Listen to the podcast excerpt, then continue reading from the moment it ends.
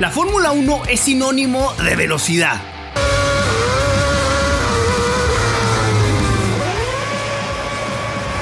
Precisión, perfección y en igual medida hermetismo. We're trying to solve it, Nico. At the moment, just keep pushing.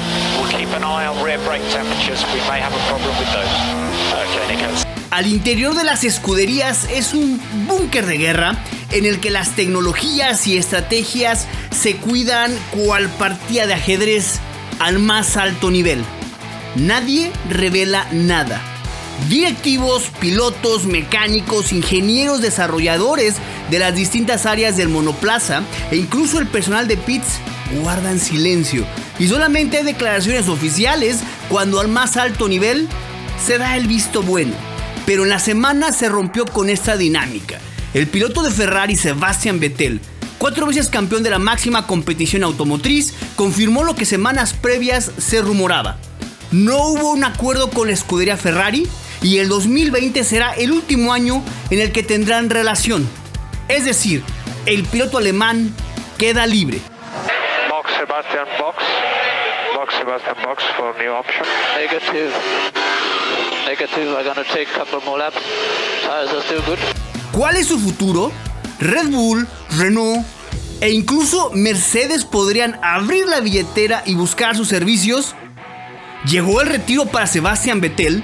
Yo soy Eduardo Valdés y esto es el podcast de Punto Neutro, un programa de Así se dice. Box, Sebastian, box.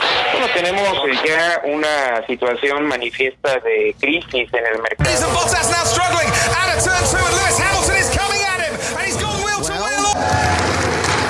Think? Sebastian Vettel ya no seguirá siendo piloto de Ferrari. El alemán consideró que la oferta de la escudería era ridícula para su estatus de tetracampeón mundial de F1. Le propondrían una drástica reducción salarial a 12 millones de euros y un vínculo de tan solo un año. Él quería un contrato de 4 años y por supuesto con el mismo salario que es de 35 millones de euros al año. Diversos medios internacionales aseguraron que la declaración de Vettel, en donde dio a conocer este no acuerdo, no cayó del todo bien en Ferrari. El manual no escrito de las buenas costumbres de Fórmula 1 dice que este tipo de temas se trata en privado y luego se hace una declaración en conjunto. El alemán ha sumado 14 triunfos, 12 poles y 54 podios con los de Maranello, pero no ha logrado ningún título mundial. En el último año vio como Charles Leclerc de 22 años lo despojó de su condición de número uno en el equipo rojo, una condición que pocos auguraron. El talento que tiene el nacido en Mónaco es, digamos, difícil de esconder. You are the best. Charles, sono Mattia, oggi sei perdonato, sei tutti noi bravo. Un grande. What mode? What mode? formation. Mode formation. Okay. All okay. I'm in mode formation. Ah! Grazie mille, grazie mille, grazie a tutti. Siete dei grandi. No hay más. Charles Leclerc es el piloto del futuro para Ferrari y cuenta con el apoyo incondicional del equipo. Vettel lo sabe y por supuesto que también sabe que aún tiene mucha madera de campeón.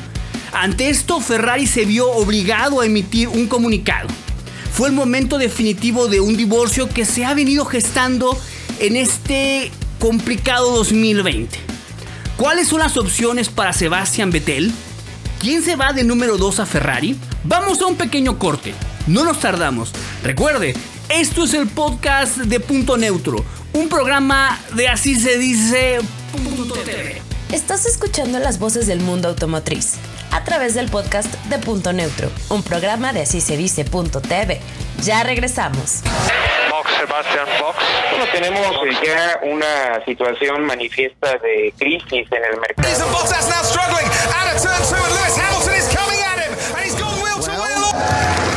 What do you think? La escudería Ferrari es la más valiosa del Mundial de Fórmula 1. Según la revista Forbes, tendría un valor cercano a los 1.1 billones de dólares.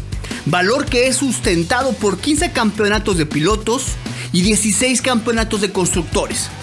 Y pese a que en los últimos años Mercedes con Lewis Hamilton han acaparado los titulares por ganar prácticamente todo, ocupar un asiento en Ferrari por supuesto, por supuesto que es un privilegio que cualquier piloto mataría por tener. Y ese honor será para el piloto español Carlos Sainz, actual piloto de McLaren. Ferrari apresuró a contratarlo y es oficial. Sainz es el nuevo compañero de equipo de Charles Leclerc a partir del 2021. Carlos Sainz, de 25 años, impresionó en su primera temporada con McLaren en 2019, logrando el primer podium para el equipo en casi 6 años en el Gran Premio de Brasil. McLaren ya había comenzado las primeras conversaciones con Sainz sobre la ampliación de su contrato, pero no llegaron a buen puerto. Sainz está listo para vestirse de rojo e igualar la proeza de su ídolo, dicho por el propio Sainz, el también español Fernando Alonso. La verdad que Fernando siempre me ha apoyado muchísimo desde que tenía 13 o 14 años, siempre que ha tenido una oportunidad en la prensa, a los periodistas y demás, ha dicho que yo era pues, su sucesor, entre comillas, porque no va a haber sucesor de Fernando Alonso. Resulta curioso que tras el anuncio de Ferrari, Sainz esté siguiendo un camino similar al de Alonso. De Toro Rosso saltó a Renault, luego a McLaren y el siguiente en la lista es Ferrari. Sin embargo, llegan en condiciones diferentes. Alonso era bicampeón y en Ferrari se esperaba que ampliara sus vitrinas de títulos mundiales. Dicho claramente, Alonso llegaba como el número uno y su estatus dentro de la escudería nunca estuvo en duda. Sainz llegará a Ferrari tras una segunda temporada de Charles Leclerc en Maranello y en lo que se espera sea su consolidación, la cual dependerá de los resultados de cada uno. Pero, ¿y Sebastian Vettel? ¿Es el momento de retirarse? Está a punto de cumplir 33 años. Recientemente declaró en torno al COVID-19.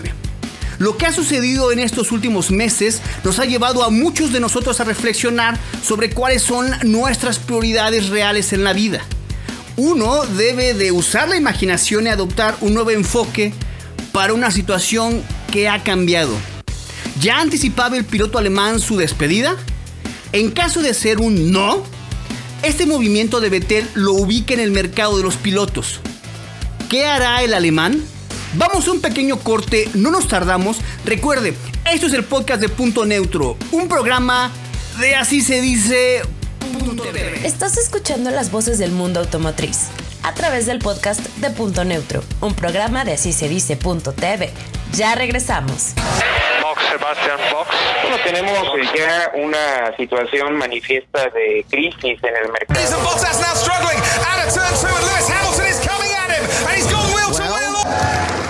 What do you think?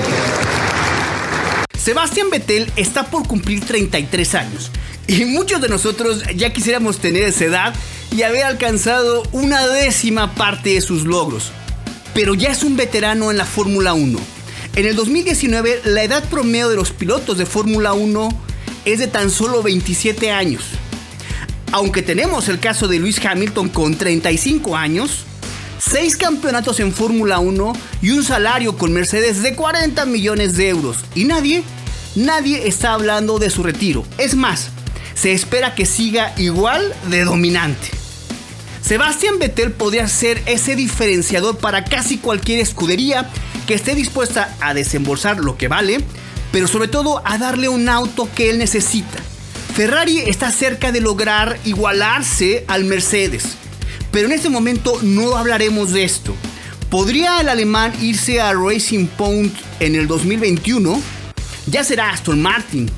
Sería un buen sitio para Vettel, ya que aportaría todo su talento a este nuevo ambicioso proyecto. Mercedes y ser compañero de Lewis Hamilton, dos pilotos alfas en la misma escudería, sería o lo vemos muy complicado. Esto, aunque Toto Wolff, director ejecutivo de Mercedes-Benz en Fórmula 1, haya aprovechado la coyuntura para elogiar al cuatro veces campeón del mundo. Sebastian es un gran piloto, tiene una gran personalidad y es un gran valor para cualquier equipo de F1. De cara al futuro, estamos comprometidos en primer lugar con la lealtad a nuestros pilotos actuales. De todos modos, por supuesto, no podemos ignorar lo que está pasando, señaló el jefe del equipo campeón. No obstante, lo lógico es que Luis Hamilton, por supuesto que renueve. Habrá que ver qué sucede con Valtteri Bottas. Pero tener en el mismo equipo a dos pilotos con un sueldo tan alto sería una posible dupla Hamilton-Vettel. Yo lo veo como un proyecto quimérico. Por su parte, Red Bull, equipo con el que alcanzó la gloria Vettel,